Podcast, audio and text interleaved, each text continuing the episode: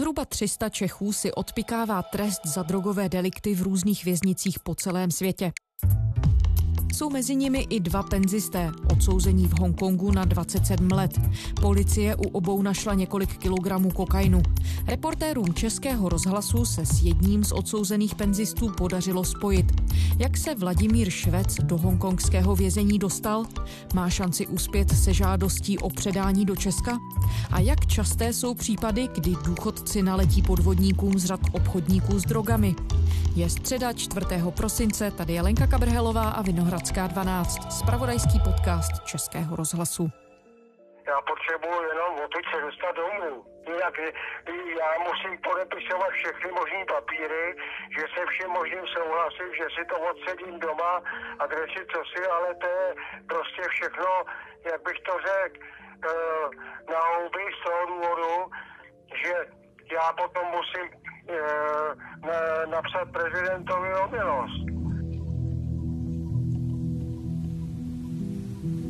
Příběh začíná na Šumavě, v jedné vesničce, kde bydlel Vladimír, trochu asi nešťastný pán, který hodně času trávil tím, že si dopisoval s lidmi, kteří mu psali e-mailem. Lubomír Smataná je reportérem radiožurnálu a sleduje příběh Vladimíra Švece. Posílali mu nabídky k sňatku, nabídky na vyřízení dědictví, nabídky na přátelství a takových podivných e-mailů, kterým se říká, s kamy dostávají lidé mraky, jenomže třeba my v Českém rozhlase máme nějaké síťaře, kteří nás odfiltrují, ale řada lidí přes normální portály dostává spoustu takovýchto nesmyslných mailů a Vladimír těm mailům uvěřil, začal na ně odepisovat a skončilo to v Hongkongu v tom vězení. K 27-letému trestu za pašování drog byl odsouzený český důchodce v Hongkongu.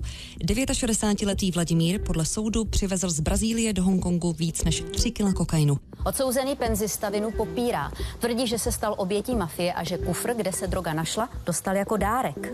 Muž od začátku tvrdí, že se stal obětí drogové mafie, která ve velkém dováží drogy do Hongkongu. Soud ale jeho obhajobě neuvěřil a vyměřil mu stejný trest, jaký loni v srpnu dostal v Hongkongu i jiný Čech, u kterého policie našla dokonce 6 kg kokainu. Jak se ten příběh tedy celý odehrál a jak se k němu vlastně dostal ty? Tak já jsem se k němu dostal náhodou, protože můj kolega z rozhlasu Ivan Studený se o Vladimíru Švecovi dozvěděl, začali jsme se s ním dopisovat do té věznice, protože začalo to tím, že vlastně, že ho odsoudili. A moje otázka zněla, jak je možný, že chlapík ze Šumavy, který neumí anglicky, v podstatě nikdy necestoval, nemá žádné výrazné sociální kontakty, v vozovkách je takový jako lehce málo orientovaný, že takovýhle chlapík dokáže propašovat z Jižní Ameriky, z Buenos Aires 6 kg kokainu do Hongkongu. To mi prostě nedávalo spát, protože to nemá nějaké logické vysvětlení. Takže jsme sehnali heslo do jeho e-mailového účtu, to nám normálně poslal mailem oficiálně, čili jsme se tam nevlámali, to bylo zcela seriózní.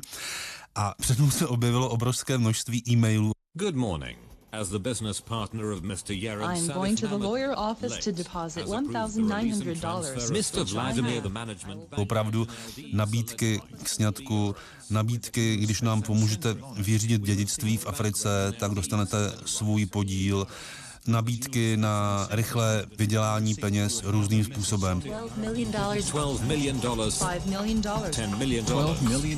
A když jsme to začali číst, tak jsme narazili na to, že oni ho zavřeli Vladimíra v listopadu 2016.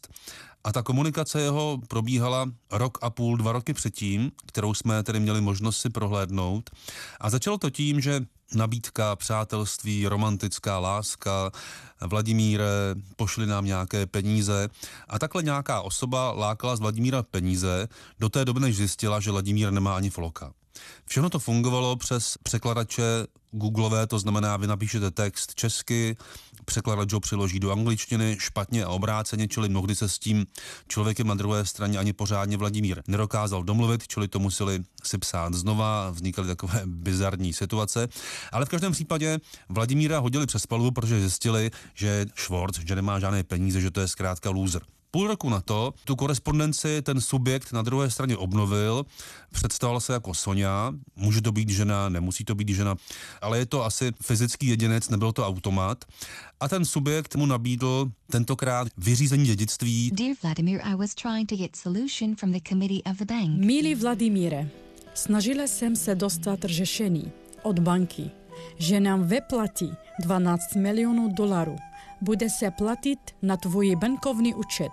Ta Sonja psala o tom, že její manžel byl důstojník armády, že ho zastřelili a že po něm zbylo dědictví, ale ona potřebuje pomoc cizince, jinak ty peníze nedostane zpátky, čili bylo by hezké od něj, kdyby jí poslal svůj účet ona mu pošle na ten účet peníze a on jí potom nějakou část dá, zbytek ještě použijí na charitu a takhle ho balamutila. A identifikovala, kde byla v tu chvíli? No, byla z afrického Toga. Ona je Sonja z Toga, žena se dvěma dětmi, poslala mu obrázek, kde je fotografie ženy se dvěma dětmi na zahradě rodinného domku a po Vladimírovi nechtěla vlastně nic jiného, než aby na sebe vzal tu odpovědnost a ukázal, že je frajer a že to dokáže pro ní zařídit. Poslala mu spoustu doporučujících dopisů, dokonce si pamatuju, tam byl nějaký dopis od ministra vnitra. Byly to samozřejmě úplné nesmysly, který si jako příčetný člověk dokáže srovnat. Proč si to nesrovnal Vladimír? Buď částečně dezorientovaný, není to žádný v vozovkách lumen, no a částečně ho také hnala úplně obyčejná hamižnost, prostě touha po penězích. Rychle, bez složitých a náročných komplikací zbohatnout. No a kam se tedy vydal? Když tohle to teda celé proběhlo, tak mu Sonja poslala letenku, aby letěl tedy do té Afriky. A Vladimír poprvé na to letiště nedokázal dojet. To se mu prostě nepodařilo, neměl peníze, zůstal na půl cesty takže jí to napsal, protože ještě ona mu chtěla poslat peníze přes American Express k němu do Sušice a on se jí snažil vysvětlit, že v Sušici ta služba nefunguje, že tam ty peníze nepřijdou, posílá mu asi 500 dolarů, aby měl na cestu.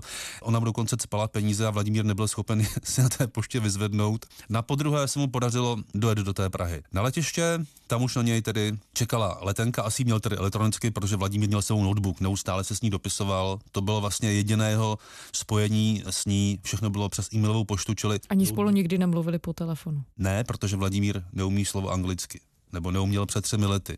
Předpokládám, že v Hongkongu ve vězení už se trošku anglicky naučil, alespoň tak to vyplývá z té naší komunikace z poslední doby.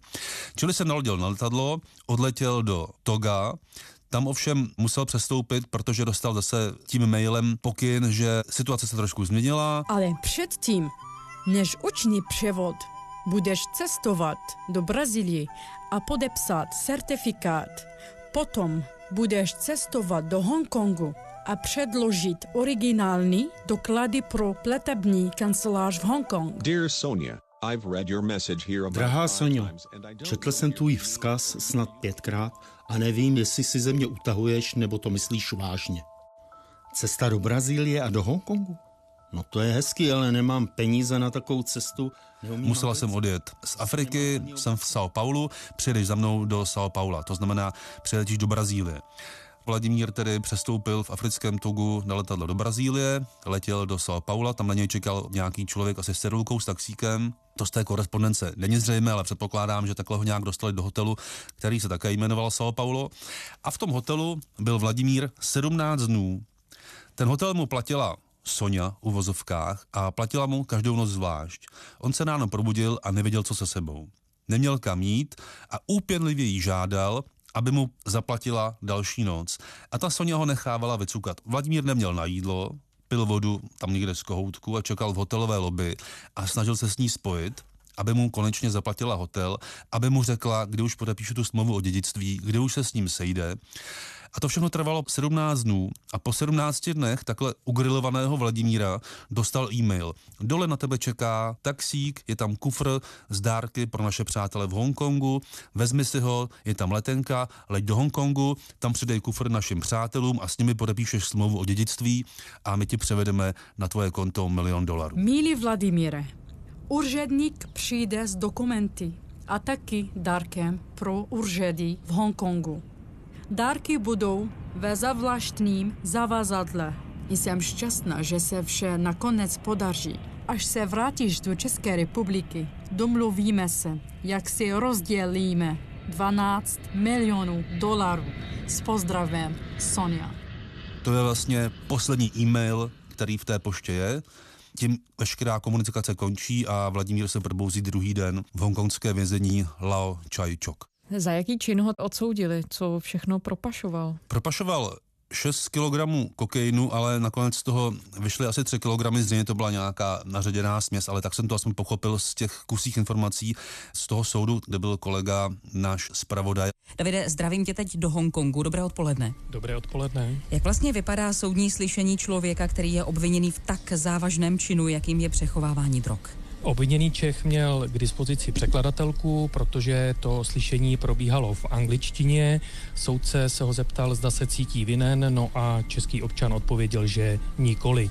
Následovalo rychlé vysvětlení, kdy soudce nastínil, že teď tedy začne důkazní řízení a na jeho konci bude pravomocný rozsudek. Byl tedy odsouzen k 27 letům vězení a k pokutě 2 miliony hongkongských dolarů, což je v přepočtu asi 6 milionů korun, za to, že propašoval do Hongkongu ten kokain. Hongkong je místo v Číně, kde není trest smrti kdežto v samotné kontinentální Číně trest smrti je.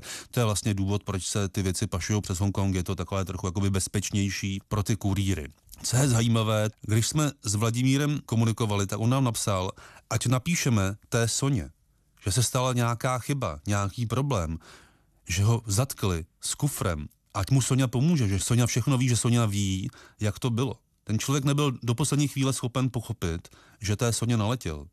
Je tam jakási psychologická vazba, kterou by asi popsali specialisté, ale v těchto případech, jak jsem se dočetl, to takhle funguje, že ta oběť v podstatě toho svého zločince, který vede, tak ještě jakoby ospravedlňuje. To je jako častý jev. No.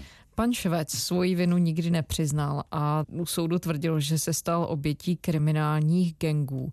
Podařilo se to prokázat? Vladimír Švec měl obhájce ex ofo, kterého, jak psal, viděl vlastně poprvé u toho soudu. Nikdy za ním do vězení nepřišel hongkongský soud, to mi říkal právě náš hongkongský zpravodaj, respektive čínský zpravodaj David Jakš, tak to zřejmě obhajoval úplně normálně. Tyhle ty věci jsou v Hongkongu na denním pořádku, tam stále létají kurýři z Jižní Ameriky a přivážejí drogy, takže ho v podstatě odsoudili úplně stejně jako ty ostatní. No. Luboši, ty se s Vladimírem Švecem spojil po telefonu relativně nedávno. Co jste se od něj dozvěděli? No, no to bylo trochu bizarní. Právě můj kolega Ivan Studený byl ve studiu, měl náhodou sebe telefon a v tu chvíli mu volal Vladimír Švec. Takže Ivan zavolal ještě na zvukaře a podařilo se jim ten rozhovor nahrát. Tady se vymlouvají, že to tam poslali a tam teď nemám žádné zprávy. Čili to byla vlastně dost velká náhoda. Vladimír se ptal, jak to je s jeho případem, jestli mu dokážeme nějak pomoct, jestli víme, co se odehrává, že on nemá žádné informace o tom, jak probíhá vyjednávání o jeho vydání z Hongkongu do České republiky. Já nedostávám ministerstva žádnou zprávu. Případně se kontaktujte s ambasadorkou. My máme Česká republika s touto čínskou provincií smlouvu už asi pátým rokem o vydávání odsouzených, ale ještě nebyla uplatněna ani z jedné strany. Já ještě připomenu, že v tom vězení je ještě jeden český občan odsouzený za stejný trestný čin, dokonce dostal úplně stejný počet let, 27, a ten by teoreticky podle ministerstva spravedlnosti mohl být vydaný v nějaké dohledné době, možná už tuhle tu zimu. Tohle je vlastně první případ, kdy bude někdo vydán. Na Vladimíra to ještě čeká. Ministerstvo spravedlnosti podalo příslušnému krajskému soudu návrh na uznání a výkon cizozemského rozhodnutí v České republice, to znamená, ministerstvo požádalo příslušný krajský soud o to, aby si dotyčný mohl v České republice odsedět svůj trest ale zde do současné doby hongkongská strana ještě veškeré nezbytné podklady neposkytla, takže my celou věc pravdaně urgujeme. Když to dobře dopadne, tak si myslím, že třeba příští rok nebo další rok by mohl být vydán do České republiky. Ty jsi zmiňoval, že Hongkong je takových případů plný a asi možná nejenom Hongkong. Je na tomhle příběhu pana Švece něco výjimečného nebo něco, co vás zaskočilo, že jste se rozhodl něm natočit i celý dokument? Výjimečná je ta obrovská naivita, která dohnala Vladimíra až do toho vězení a kdy člověk bez znalosti angličtiny používá online překladač a je schopen s ním dojet přes celý svět na druhou stranu a pak se ještě vrátit zpátky.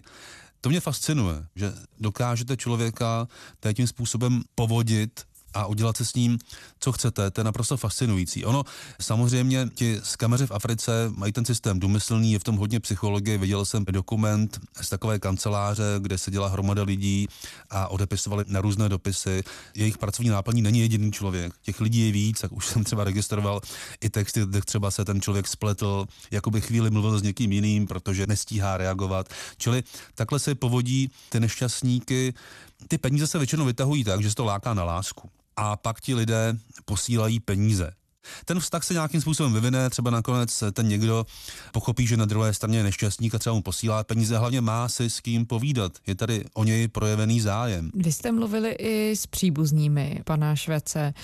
Jak je možné, že se jim nepodařilo ho přesvědčit k tomu, aby nepodnikal takhle hazardní cestu? Příbuzní nic nevěděli. Vladimír tohleto všechno dělal na vlastní triko.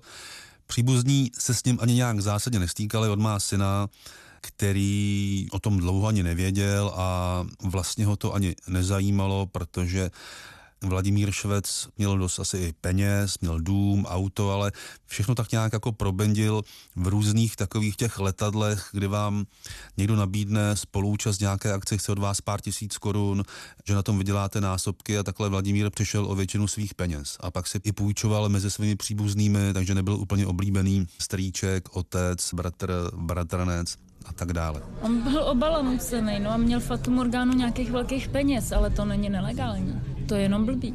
Mluvil jsem i s jeho neteří, Zuzanou Studenou, která také dlouho nevěděla, jak to s tím jejím strýcem je. A já strýdu znám, prostě on takový byl, on takový byl leta letoucí, on vždycky naletěl nějaký, na nějaký letadlo, jakože jak, jakmile někde ně, slíbili nějaký peníze, tak on se toho chytl. On se takhle chytal furt, on se vůbec nepoučil. prostě jedna událost za druhou tady toho nalítávání na velký peníze. Jo. Teprve, když se to vlastně dozvěděla, začala pro něj překládat nějaké dopisy, protože Vladimír Švec stále píše na všechny strany o tom, že je v tom nevině, že se stal obětí, napsal třeba zprávkyni Hongkongu, napsal ombudsmance do České republiky, ale nejsem si vůbec jistý, jestli ty dopisy odeslal. A ona toho byla taky nešťastná, protože ho taky považuje za oběť. No říká, no tak je to trouba ale jestli za tohle má sedět vlastně do konce života ve vězení, Vladimírově dneska 71, chybí mu k dokončení trestu nějaké 24 roky. Kdyby byl převeden do České republiky, musel by si odsloužit celý zbytek trestu, nebo se to potom řídí českým právem? Existuje smlouva mezi Českou republikou a Hongkongem, na jejíž základě se vydávají odsouzení. On se tady musí odsedět celý trest, to znamená 27 let, a může požádat o podmínečné propuštění po uplynutí dvou třetin trestu, tedy po 18 letech. Tři má za sebou, 15 ještě musí odsedět, takže mu bude, až si o něj bude moct požádat nějakých 85 let. Řekl vám v tom telefonátu, jak se mu tam daří, v jakých podmínkách tam funguje? Stihnul říct, že šije poutka na košile, to je jeho činnost, za kterou dostává 500 hongkongských dolarů, 1500 korun a podrobil se operaci v létě, dokonce se podrobil dvěma operacím. No mám rozpůlený břicho od zhora, od dolů pod pupík. Týká se to oblasti břišní dutiny, Nespecifikoval to, říkal, že zhubnul 25 kg, ale že už to je lepší. Potravuje jenom z toho jídla. Že já tu dostávám a zřejmě to je ten důvod, proč také dostává trochu jednotvárnou dietní stravu, na kterou si stěžuje, pak si za ty peníze, co si vydělá, kupuje asi něco jiného. Ta strava je to šílená. Spojení se světem s Vladimírem vlastně obstarával vždycky jenom konzul, ten s ním jako jediný český občan mluvil a potom mu hodně píše jeho sestra Věra Lišková, která mu v podstatě pomáhá nějak psychicky, radí mu, co má dělat, píše mu věci rodinného charakteru, on píše věci rodinného charakteru. Ze začátku jsem byla na něj strašně nazlobená, takže jsem mu pořád vyčítala, pak když mi to přešlo, tak jsem mu teprve začala psát laskavější dopisy, ale ze začátku to bylo pro mě hrozně těžký. Je to vlastně z její strany taková, řekl bych, psychická pomoc. Paní Ličková nikdy v Hongkongu nebyla, takže jsou takhle v kontaktu korespondenčně. Luboši, ty jsi mluvil i s zástupci českých úřadů. Jak časté jsou podobné případy, které oni registrují? Celkem se má nacházet ve věznicích na celém světě zhruba 300 občanů České republiky, ale to jsou pouze ti, kteří požádali o pomoc České úřady. Nepochybně jich bude víc. Nejvíc jich je samozřejmě v okolních státech, Německo, Rakousko a tak dále, i za ty drogové delikty. Těch lidí, kteří jsou v Hongkongu, dva, v Kambodži, jeden, v Pakistánu máme tu jednu dívku, v Brazílii jedna žena.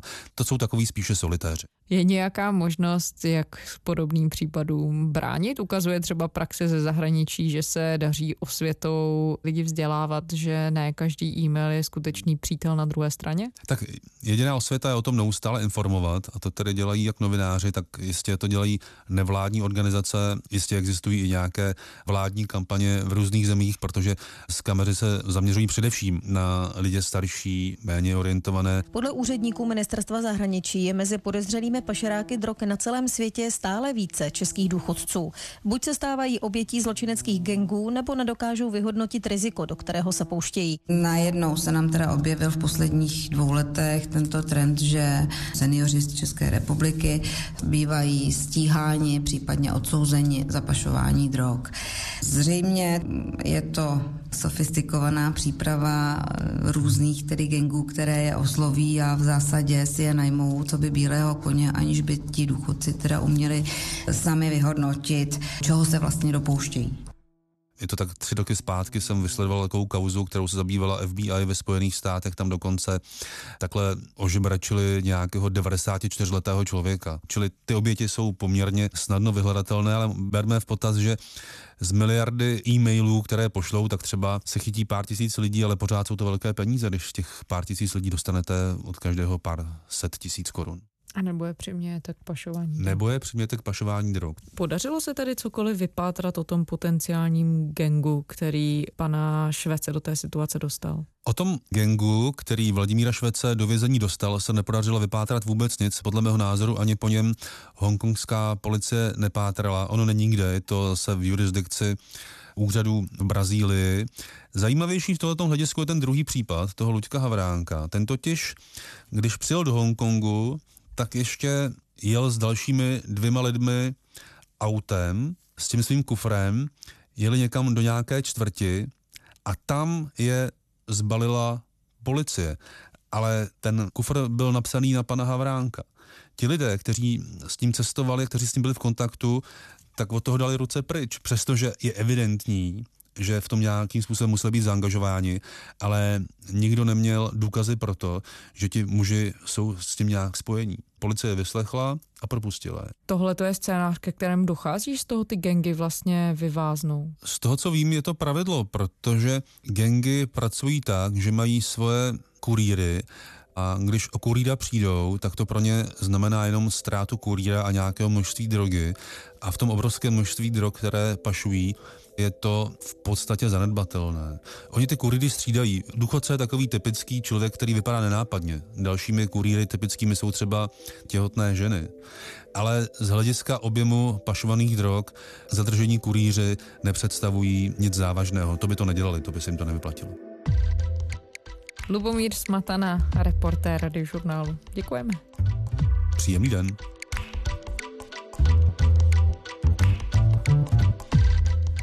To byla středeční Vinohradská 12. Děkujeme za poslech, vraťte se k nám kdykoliv na iRozhlas.cz a také v podcastových aplikacích. Psát nám můžete na adresu vinohradská12 zavináč rozhlas.cz. Těšíme se zítra.